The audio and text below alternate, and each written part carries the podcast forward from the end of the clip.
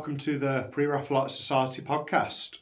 It is a pleasure today to be joined by a member, a founding member of the pod, podcast team, um, Hannah Squire, and we are in the honeysuckle room at Wightwick Manor, which is really quite special.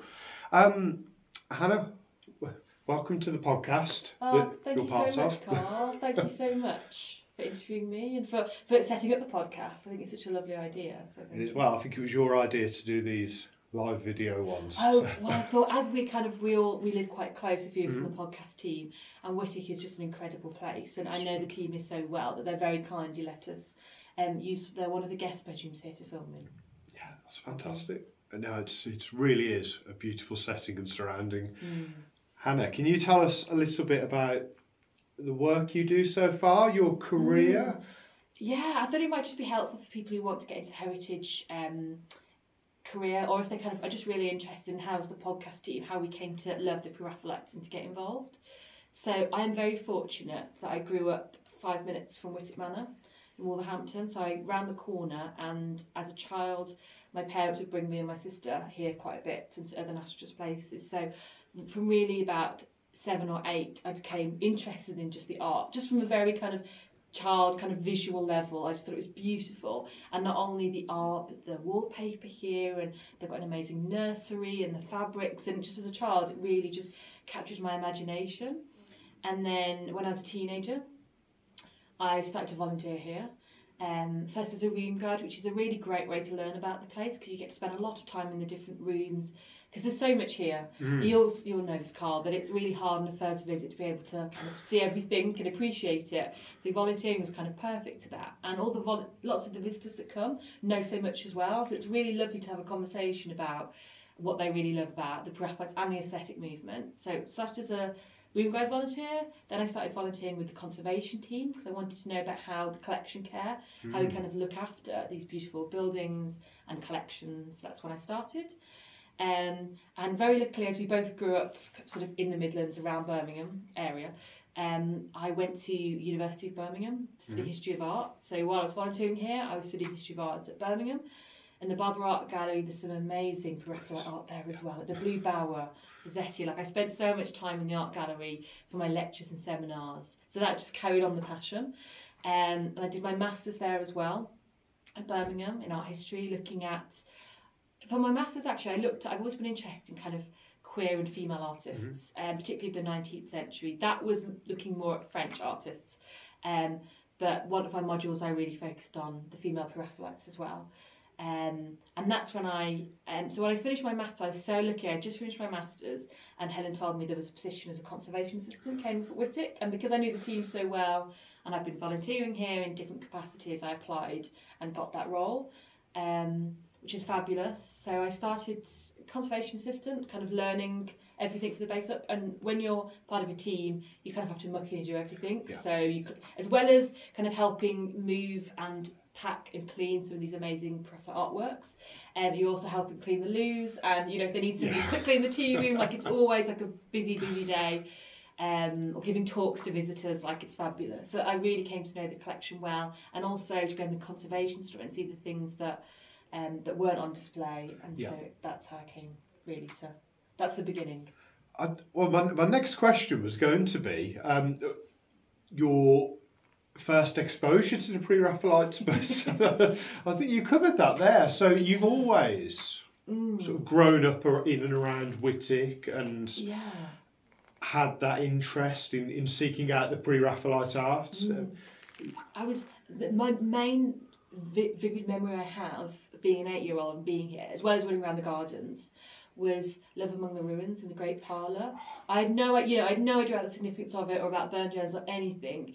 But it's it's not only the size of it; it's got that incredible gold frame Mm. that just draws you in, and then just the figures in it, um, and the ruins around. Like I was just so as a child, it's such a brilliant well, they all are, but it's such a brilliant image for kind of making your own stories up. And I was always writing stories as a kid, and that I think its size and when you walk in that great parlour, that's a really vivid early memory for me. So kind of Burne Jones was one of my kind of ways in.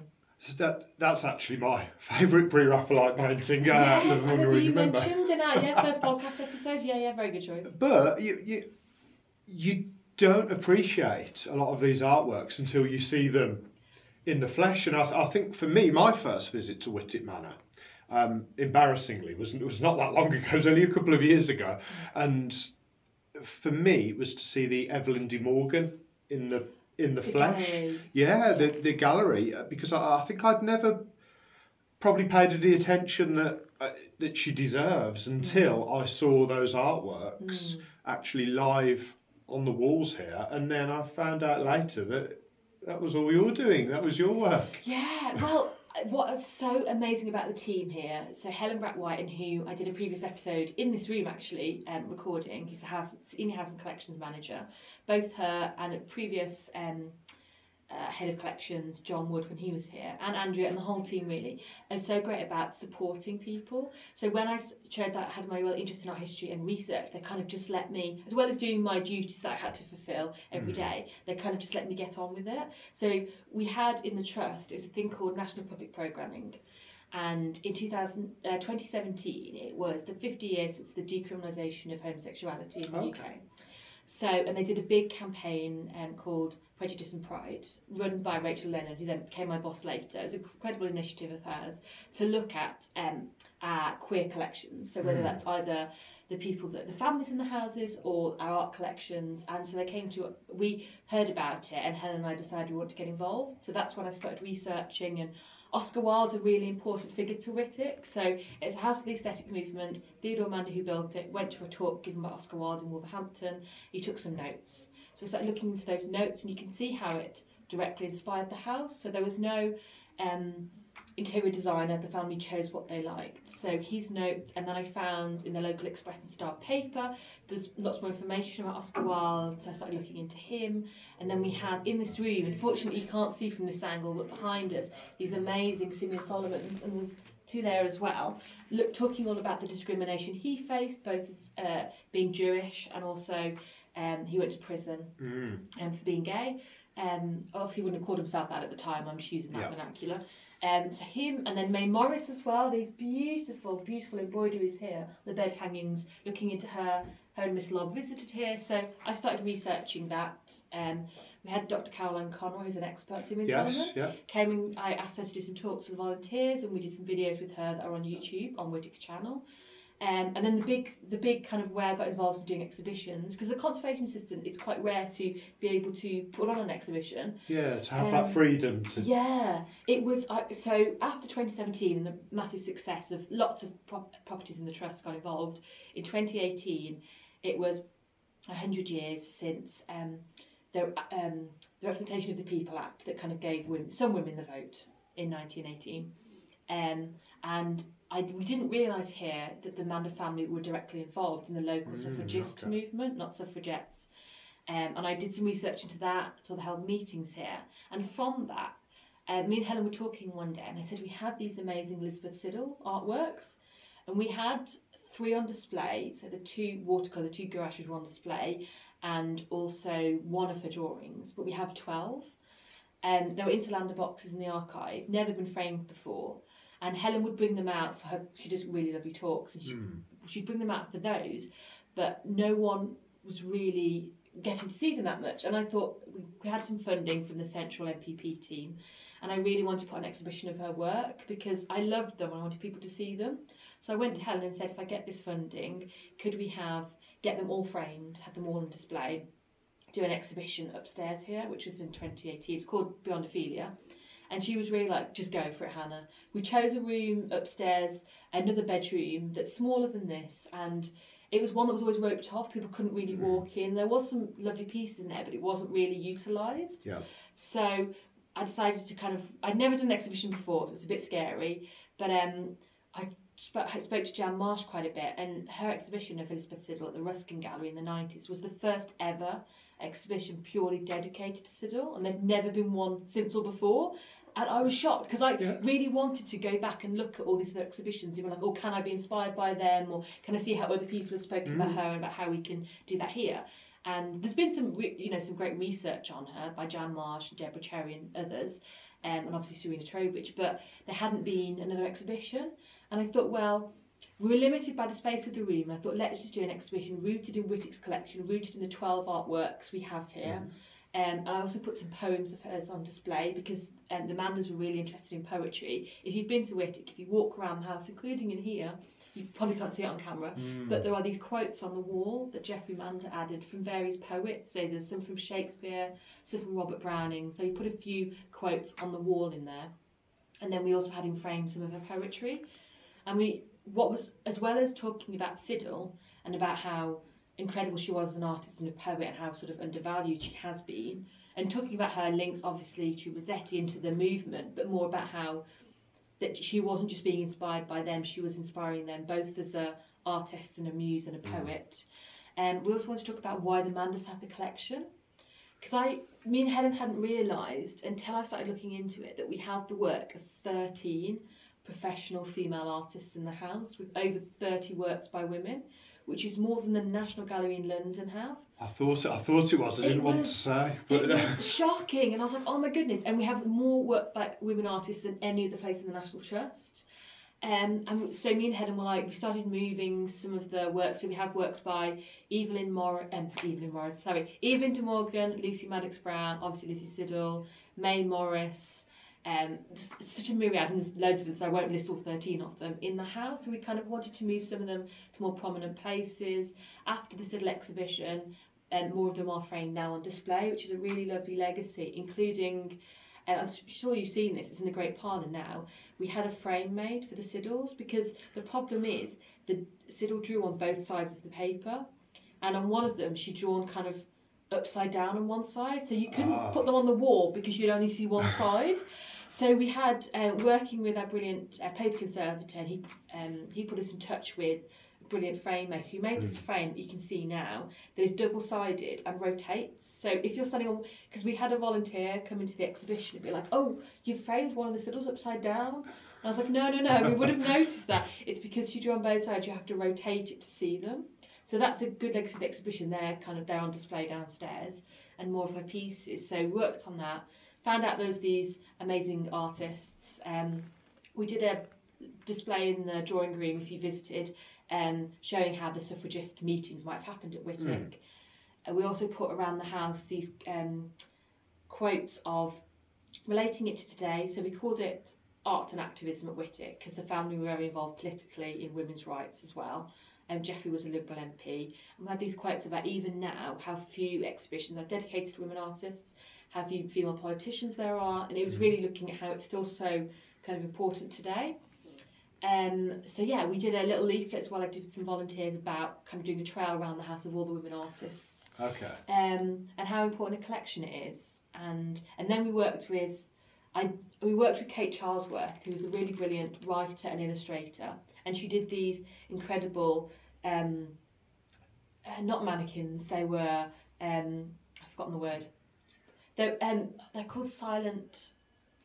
There's a there's a anyway I can't remember there's a name for them, but they're these big kind of almost cutouts in wood of some of the famous women associated with the house. So that was both the Mander women who were involved in the suffrage movement and Princess Sudhira, who was one of the Indian princesses who married into the family, but also we had various really amazing, she did these sort of life-size figures of May Morris and Elizabeth Siddall um, around the house uh, and related them back to contemporary views. So I have, she actually gave me the Elizabeth Siddall and she's dressed as like a contemporary artist with the Guerrilla Girls badge and Okay, a pussy yeah. hat. So it was all about kind of wanting to be to make these interventions in the space and make it relatable. So that's what I did here. Sorry, I realise I'm going on and on, but then that so that's how I then got a job as part of the central team, Yeah. working as a assistant curator, working with lots of different collections. So that's how um, that I started working nationally. But it was really rooted in my passion and knowledge and being able to get on with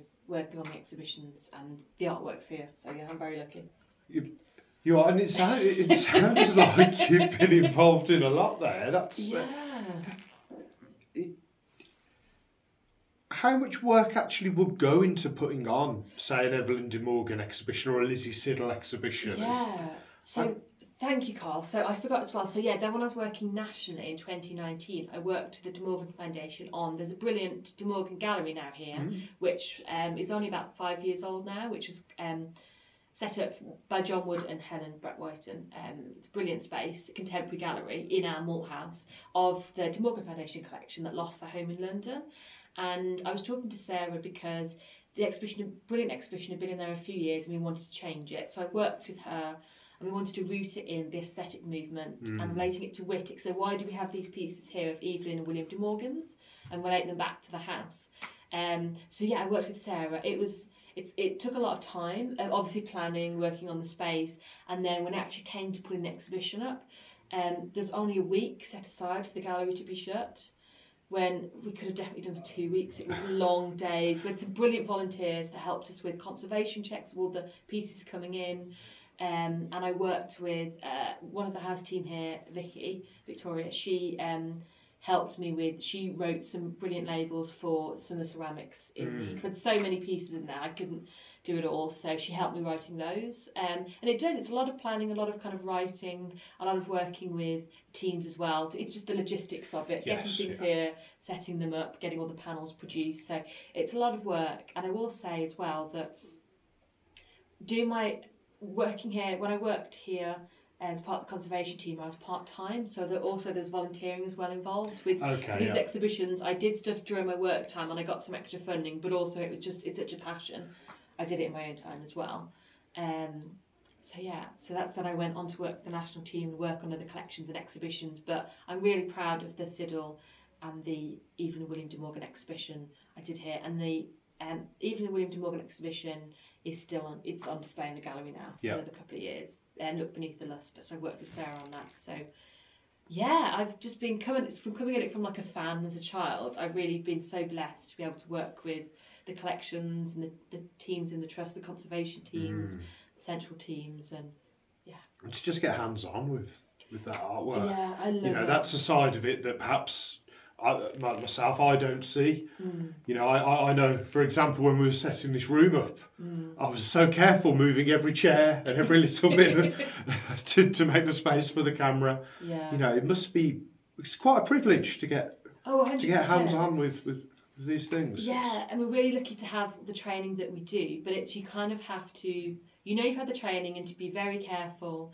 Um, but it's yeah, you try not to just think about how important some of the pieces are when you're moving them and working on them. And when we had um, some of- when we had the beautiful forest tapestry come from the V&A to go on Mm. display, I helped hang that a few years ago, and it is you just have to know that you're you're prepared, you've been trained, you know what you're doing, you've had the communication with the people, but that it's yeah, it's a bit daunting. It still is. It's it, every time you do it, it's really daunting. So. You get a little little heart flutter Yes. every time. Hundred percent, hundred percent. So no, very lucky. When you were talking about the Lizzie Siddall works that you have here, I was Mm. really shocked that they haven't been out properly before, or Mm. there- there- you know, there's just been that one exhibition. Mm, That's somebody of Lizzie Siddall's prominence. mm, yeah. What, why do you think that is?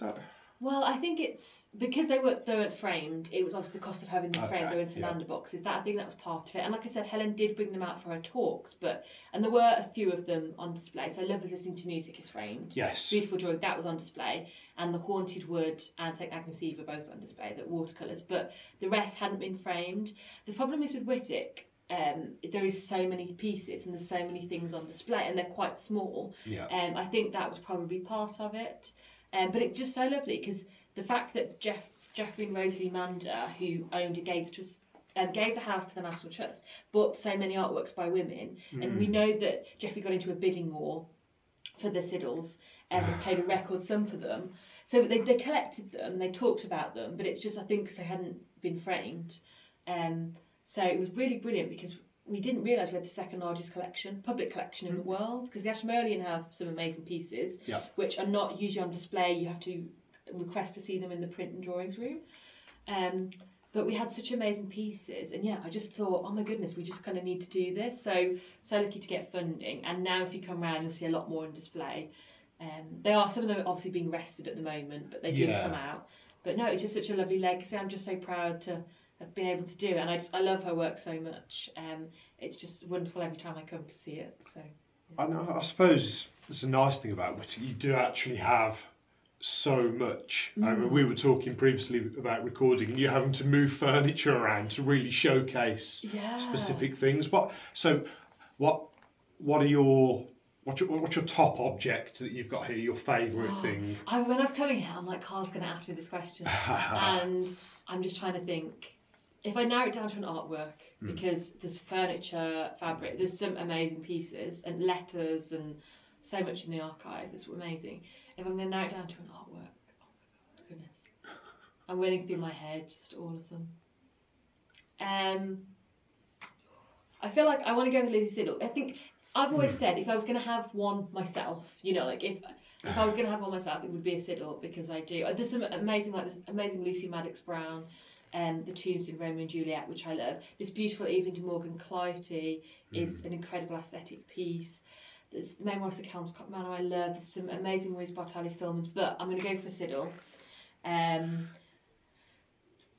I think be- because I, I love Sister Helen. It's a drawing, um, and it's it's very. I love her naive style, but it's the emotion in it. So Sister Helen, it's taken from a poem by Rossetti, and it's her. She's kind of her lover has deserted her, and she's done this kind of wax effigy of him, which she's going to burn and lead to his uh, destruction, his death, and she's just got a. But the way Siddall draws it is she's so conflicted and so anguished and so upset, and it just with a few you know, few pencil strokes. She's kind of got her hands up, and it's so emotive. It's so little. If you walked in here, you'd probably walk past it to go to the oil paintings, Yes. the bigger pieces, the pastels, but it's the emotion that she captures in such a kind of naive, beautiful, medieval inspired drawing um, that I just love. So I think probably Sister Helen. You take a Siddall. Yeah, I'd take Sister Helen. She's quite small. I could probably Yeah. Oh. hide her. I'm joking. I'm joking. But it's it's just so lovely to have her on display and to be able to talk to people about her because she was one that hadn't been ever framed before. So Yeah, probably well, Sister Helen. I guess I suppose it's a bit of an unfair question, isn't it? Really, because there's just so Yeah. so many beautiful things here. Yeah, although I do agree with you, the Burne Jones Living Ruins is just a star piece. People, when they come around the corner to Great Parlour, it's that wow. Yeah, It's just such an incredible piece to have. absolutely does have that. Yeah, And yeah, and um, when Andrew Lloyd Webber came and did his ITV documentary, you know, he was so flabbergasted by it. And I think there is definitely some snobbery from some people about Wolverhampton and maybe hmm. Birmingham too, but Wolverhampton about what they have. yeah, And people are quite surprised that it is such an incredible collection. But they, you know, they're such incredible people. It is, it is such an incredible city and just a beautiful collection. So It's it's wonderful. And there's- underrated, I think. So, uh, how how much influence did the Manders family have in Wolverhampton? Yeah, very influential. So Geoffrey Mander was a Liberal MP. He fought for workers' rights. Yes. He fought for women's rights as well, which was amazing. I went through the Hansard records, which are kind of all the um, it's all typed up every time they kind of spoke in the House of Commons. And Geoffrey spoke a lot. He was kind of well known for like questioning things, and he spoke a lot out for having more women MPs, more women Hmm. police officers, for having minimum wage, a working week. So he was really interested in the kind of the ethos, ethos around socialism and kind of really looking at workers' rights. And he had so all this money to build this incredible place and acquire this collection came from paint and printing Ah, inks and okay. varnish. So if you come to Wolverhampton now, in the centre of town, there's a shopping centre called the Mm. Mander Centre, and that's where the factory was. So they built this house, so it's far enough away. It was originally hundreds of acres. Now we've got about thirteen. It was far enough away from the factory that it, they were in the countryside, but close enough. So Geoffrey and his father, before Theodore, were every day, were every day there. Um, and yeah, they built this incredible aesthetic home. Like I said, inspired by Oscar Wilde. So much William Morris in it. It was really all their taste. A lot of William de Morgan tiles in the fireplace. Um, but the art collection kind of came later. The art collection started in the 30s, so it's a bit later than the house. Oh, that, that was my next question. I was going to ask about the Manders Centre, and if there was, I assumed Yeah. there was, but I thought you would be the person to ask. Yeah, there was a, it was a beautiful factory building, Victorian factory building that was there, um, and Geoffrey's very much involved with it then becoming a a important shopping place for you know people locally. And Geoffrey was so much involved. He was really involved in the trust. He gave it to the trust with also a financial endowment. It wasn't Mhm. like he need you know they needed Yeah. to. He gave it, and then they started collecting the art once the house was given to the trust. So if you think about it, this was never a private art collection. It was always bought to go on display in a public yeah. gallery Yeah. which is even more amazing. So you've got these incredible collection of Rossetti's, Burne Jones, Millets, Simeon Solomons, even de Morgan's, um, Lucy Madox Brown, Elizabeth Siddall, cre- incredible Morris, every kind of anything Morris produced, basically a version of it's here. um, including his Kelmscott horses. So they, it was here to go on display. That was the whole point. It was meant to be for the public, and they made sure and um, they they opened a half um, when the shop girls had their half day off. I think it was on a Wednesday or Thursday. It was made sure it was open then, so the people yeah. that worked in the city could come during the week as well. Oh, that's fantastic! So it's almost a lifetime's worth of curating for yeah. for the public. That's yeah. That's quite a thing. That's an incredible achievement. Yeah, and we're carrying that ethos now as well with having the revolving um, exhibition. So we had, mm. after the Siddall in 2018, Helen, we spoke about in the other episode, did an exhibition at Rossetti and one at the moment of the Arts and Crafts Garden. Oh. Obviously, the De Morgan Gallery changes, so it's also about having this changing programme of mm. Moving the artworks around. No artwork ever, apart from Love in the Ruins, which you can't move, no artwork really was ever in one particular place. It was always moved, so it's really about showcasing new connections between artists, moving objects. So it's you know it's always a kind of work in progress. That's what Wightwick was, moving things around. Yeah. So, including sorry, this beautiful. Um, maybe we can get a shot of it. So there's a lovely, just behind the camera, this amazing Japanese-inspired Godwin sideboard, which mm. used to be in the corridor that we moved into here. I sort of could we move into here because it's an amazing aesthetic piece. And there's some beautiful pieces in the house inspired by Japan, and obviously the blue and white inspired by China. So all these global inspirations as well, and some beautiful Indian pieces as well in the collection. But it's kind of also showing those connections and how the aesthetic movement was inspired by these different cultures. So it's really lovely that we can do that and highlight different pieces and move them around. So, yeah. It's nice to have that flexibility now. Now, on a, yeah. on, on, a personal level, because you know, my research is on Swinburne. Mm. I believe there's a Swinburne connection with uh, wardrobe here that was owned by Theodore Watts Dunton. Yeah, there's um, uh, there's a wardrobe and there's also a folding out bed, and people yes, always are amazed that kind of folding out beds are not like a recent thing. It's been for years and years to kind of yeah for for Swinburne for space, um, saving space it's put in there. And um, so now we have it in the oak room, which is our largest guest bedroom. So it's such a large space. Like, why has it got such a small bed? But it's such an important yeah. bed with these beautiful paintings on it that were done by Rossetti's um, assistant, Treffry Dunn. So they're inspired by Rossetti paintings, but they were done by him. And yeah, it's these lovely connections. So it's owned by Swinburne. Um, and then the Manders bought it really cheaply. I think they paid £3 for the wardrobe and £5 for the bed and brought them to the collection. So what was great is when the Manders were collecting all these artworks, especially the women artists as well, mm. it was um, it was really out of fashion in the 30s and 40s. Lady Mander was really a pioneer for the Pre-Raphaelites, collecting them. She did lecture tours as well in the UK and America. Um, she was on the BBC. Unfortunately, we haven't been able to find any of her recordings. We don't know if they were oh, lost okay. by the BBC archives of her talking about the collection. She wrote a book about Rossetti um, which includes some quotes about Elizabeth Siddall as well and talking about how important she was. Um, so yeah, not only were they collecting, but they were also kind of like the work that we're doing with, with the society. Mm. They were really, she was really about kind of promoting how important their work was, and she also knew quite a few descendants as well. Who gave her things for Wightwick, which is always helpful. Gave her pieces um, for the collection. So, That's amazing. So, so when did it?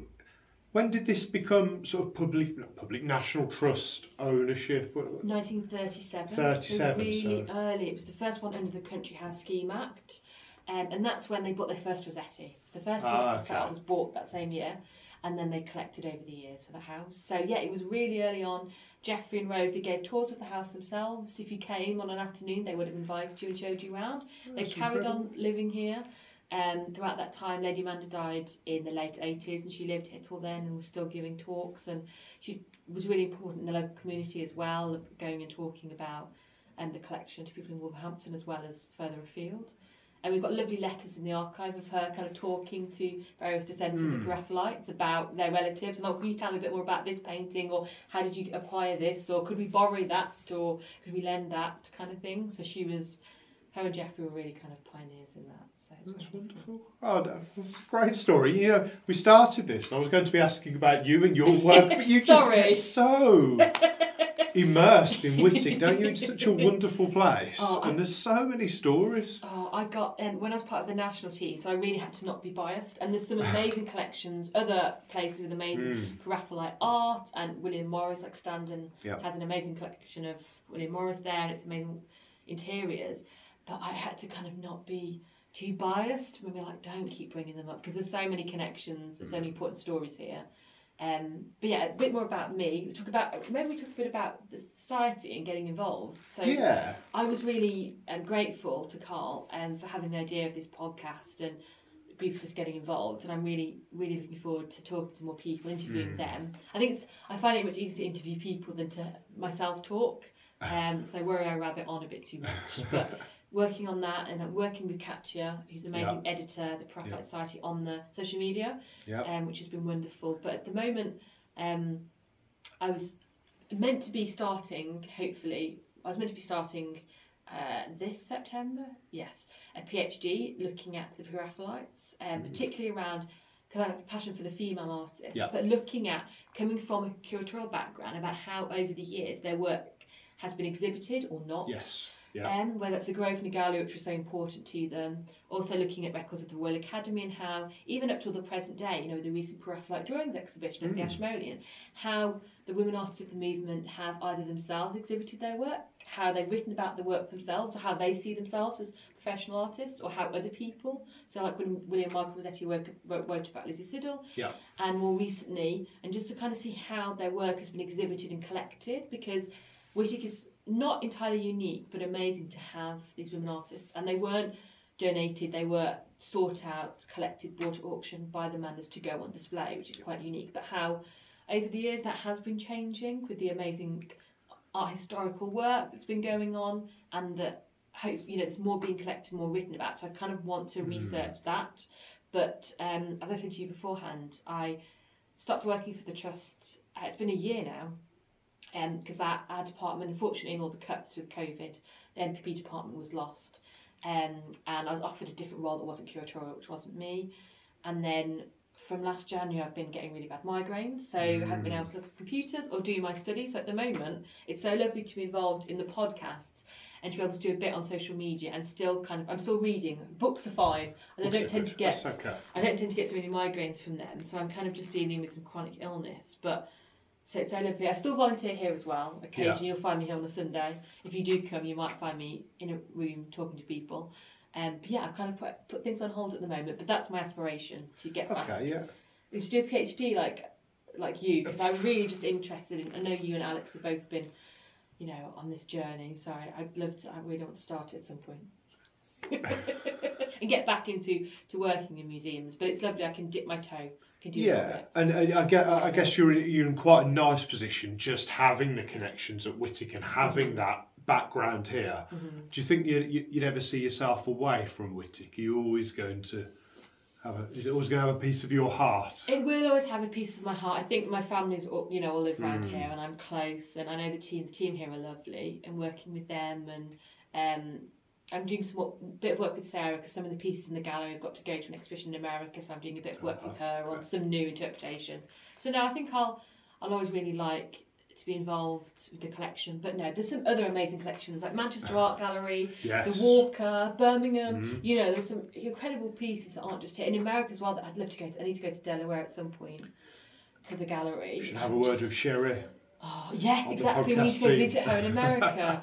like there's just such amazing. conne- It's just that I think because I grew up here and I know the collection and I love Yes. it and I've written about it and um, yeah, I've got a chapter soon in the book coming out. So I just I love it. But no, I do want to. There are a lot more collections than just Wightwick. It's just because it's so there's so much artworks by women and artworks by queer artists as well. So, Yeah. So that's your plan for the future to explore. yes. Um, perhaps start your start your PhD. Uh, hopefully, at some point, if I can start looking at computers again. Otherwise, I'm going to have to handwrite. But the nice thing about doing a PhD is there's just lots of books, Yes, which is nice. yeah. When I can, in fact, when I'm not kind of in the process of migraines, I can I can read books. I can get you know yeah. I can read them bits. So yeah, I'm really Yeah, get used to reading a lot. In fact, I know you do read a lot because um, you have your YouTube video blog, Oh, don't God. you? I haven't done that for a year because I've just been quite ill. But yeah, I just I love talking about books. I that's not really pre-Raphaelite related. I haven't really talked about any pre-Raphaelites on there, but um. Ah, but yeah, I just I love reading fiction, non-fiction. I have an Instagram where I talk a lot about books, and yeah, it's a real passion of mine. So I Mm. definitely I do a lot of reading around the Pre-Raphaelites and their poetry. Yeah. And at the moment, um, for the De Morgan Foundation, I'm reading William De Morgan's novels, which I'd never read before. Apparently, they were very famous in his lifetime, like Joseph Vance, and there is one. Wait a second. I can touch this because this isn't collection. Oh, This isn't collection at all. This is owned by um, Sarah Hardy. She's happy to let me borrow it. It. It Never Can Happen Again, one of his novels. So I'm going to be reading these and basically kind of reporting back what's in them because apparently he did like parodies of various arts and crafts people Oh, or okay. artists. Oh, wow. So I'm like, I've never read any of them and I'm going to do kind of a synopsis of each chapter and kind of pass that along. And also, it'd be interesting for me. And apparently, Sarah's telling me some of the later works that were published after he died Hmm. Evelyn de Morgan kind of got involved with helping editing and finish them. So I can do this because I can read. So I'm going to be doing Aye. a bit of that. I had no idea they were. A, Yeah, That were a apparently thing. he was incredibly famous in his lifetime as a writer, Okay. than as, also as obviously a ceramic and tile designer. But yeah, it was very they're very popular, but they've gone out of popularity now, Unfortunately, can you still So- buy? Can you could you buy modern editions, or are they long out of print? I haven't been. I think sometimes they do um, do some kind of basic prints, but I've actually found the originals aren't that expensive. I Oh, found like on okay. Abe Books and Mm. other kind of um, and you know uh, auction, eBay has a few as well, and they're not that expensive. So I've just been getting a few off there. They're like Oh, wow. I found one for like ten pounds, you know, twelve pounds. So. Could be a could be a good project. We could Yeah. get some funding and have them reprinted, and we could. That's such a good idea. Karl's always coming up with good ideas. That's a really good idea because I'm yeah, but I'm so I've just started. I've embarked on the first couple of chapters, um, of one of them. So So I know Serena's involved at the moment with Evelyn de Morgan's poetry. Yes, I'm really Yeah. looking forward to seeing what she finds out about that because yeah, it, it's just really fascinating to just see. We were talking about this because of your backgrounds, kind of in, in literature, Mm. and obviously relating that to art. I think it's such a lovely interdisciplinary way to look at someone as as a whole. So, Yeah. like Elizabeth Siddall, she was an artist, but she was a poet, Mm. and some of the poetry is really related to the artwork, and it's how we can see creative people as a as a whole, not just as in one particular box. And Yeah, William Morris so. obviously is a really great advocate for that with everything he did. Um, so yeah, I think definitely it'd be lovely to do kind of more of that to relate the artworks to the texts and to that. So I'll let you know how I get on. Yeah, I'd be interested in that. I bet that's wonderful. Well, I'm writing a little synopsis of each chapter so I can kind of pass them on. Great, good stuff. Yeah. So, before we finish up, is, Yeah. is is there anything else out there that you've got? I know you've got your your personal Instagram, Yes. Weird. Yeah. but do you want to talk about the work you've done on the Instagram for the Pre-Raphaelite Society before? Yeah, so Katia has been doing amazingly. Um, she we have the Facebook and the Twitter Mhm. for the Pre-Raphaelite Society, which are amazing. On Twitter, I have over eight thousand followers, and I think over three on Facebook, which is remarkable. And Katia was doing it by herself. I, don't- I, I don't know who started who started it before Katia, um, but she's been doing it by herself. She's doing it six days a week.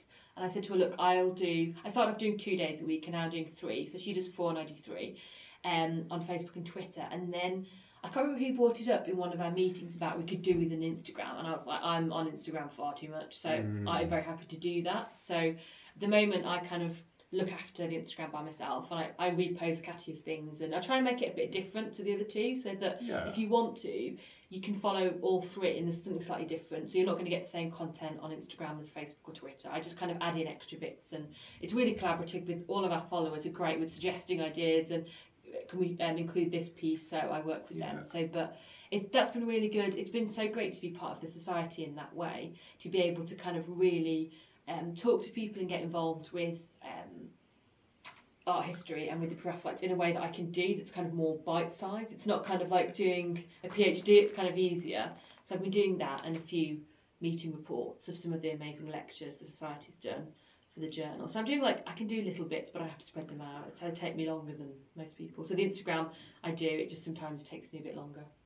So I, I, personally, I think you're doing a wonderful job oh, thank you. uh, on the social media side of things, being involved in the podcast team. thank you, Karl. It's I such think a you're just a really valuable member to the society now. Thank you. It's such a fabulous team. It's just Mm. everybody has their own interests and their own expertise, and just to learn from everyone, it's just it's just absolutely incredible. And I really we're going to do another one of these podcasts where I talk to you, Karl, and we'll go into great depths about all the incredible work you've done with the society and with your PhD and things. So it's just really lovely to chat. And thank you so much for asking me to tell you a bit more about my background today. And I've probably missed out things, but Oh, But it's I'm sure we'll It's have another lovely. episode at some point. Don't worry about Thank that. you so much. No, not a problem.